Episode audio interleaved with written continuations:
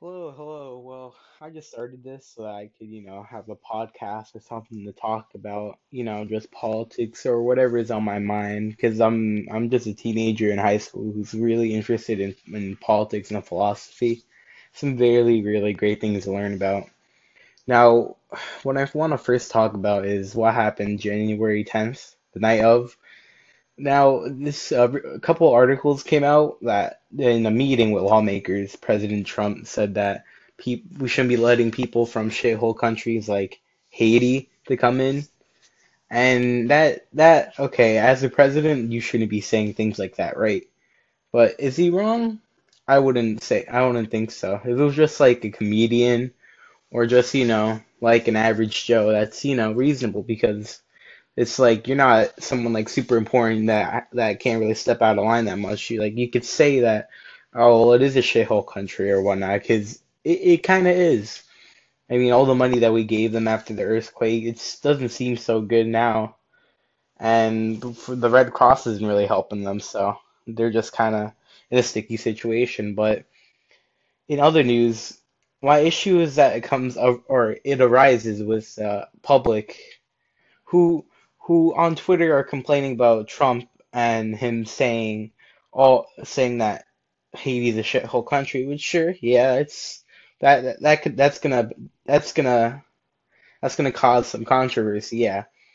But there's more important things going on, like in the House right now, in the House of Representatives. I don't know if you know this thing. It's called FISA, F-I-S-A. Basically, it lets warrantless wiretaps on the American citizens if suspected of let's say, uh, if they're suspected of like anything going against the country or whatnot, you know, treason, I guess you could say. But could also be used against citizens in the U.S. Yeah, it can. And with and with papers like Edward Snowden came out for, for about the NSA, uh, there's been a little bit of paranoia with the government. I mean, there's always been since in the 60s, weren't worrying about wiretaps. And I believe that that that the reason I'm more worried about this is because this is this could affect everybody. Trump just saying just saying, "Oh, this shithole country isn't is it really gonna matter in a week, in a year?" I don't think so, but I could be wrong. Who knows? But the FISA is what really worries me because if it passes through Congress, which I don't think it will, well, it's getting renewed. It's it's been passed, but this is just a renewal. And I know one senator who's going to stand up for our rights, which his name is Senator Rand Paul from Kentucky. And he he's a, he's a different Republican than most, which is why I like him. And the fact that he's going to filibuster and stand up for our rights is, is what really gets me to stand behind behind him. And so when I'm waiting, I'm to be waiting.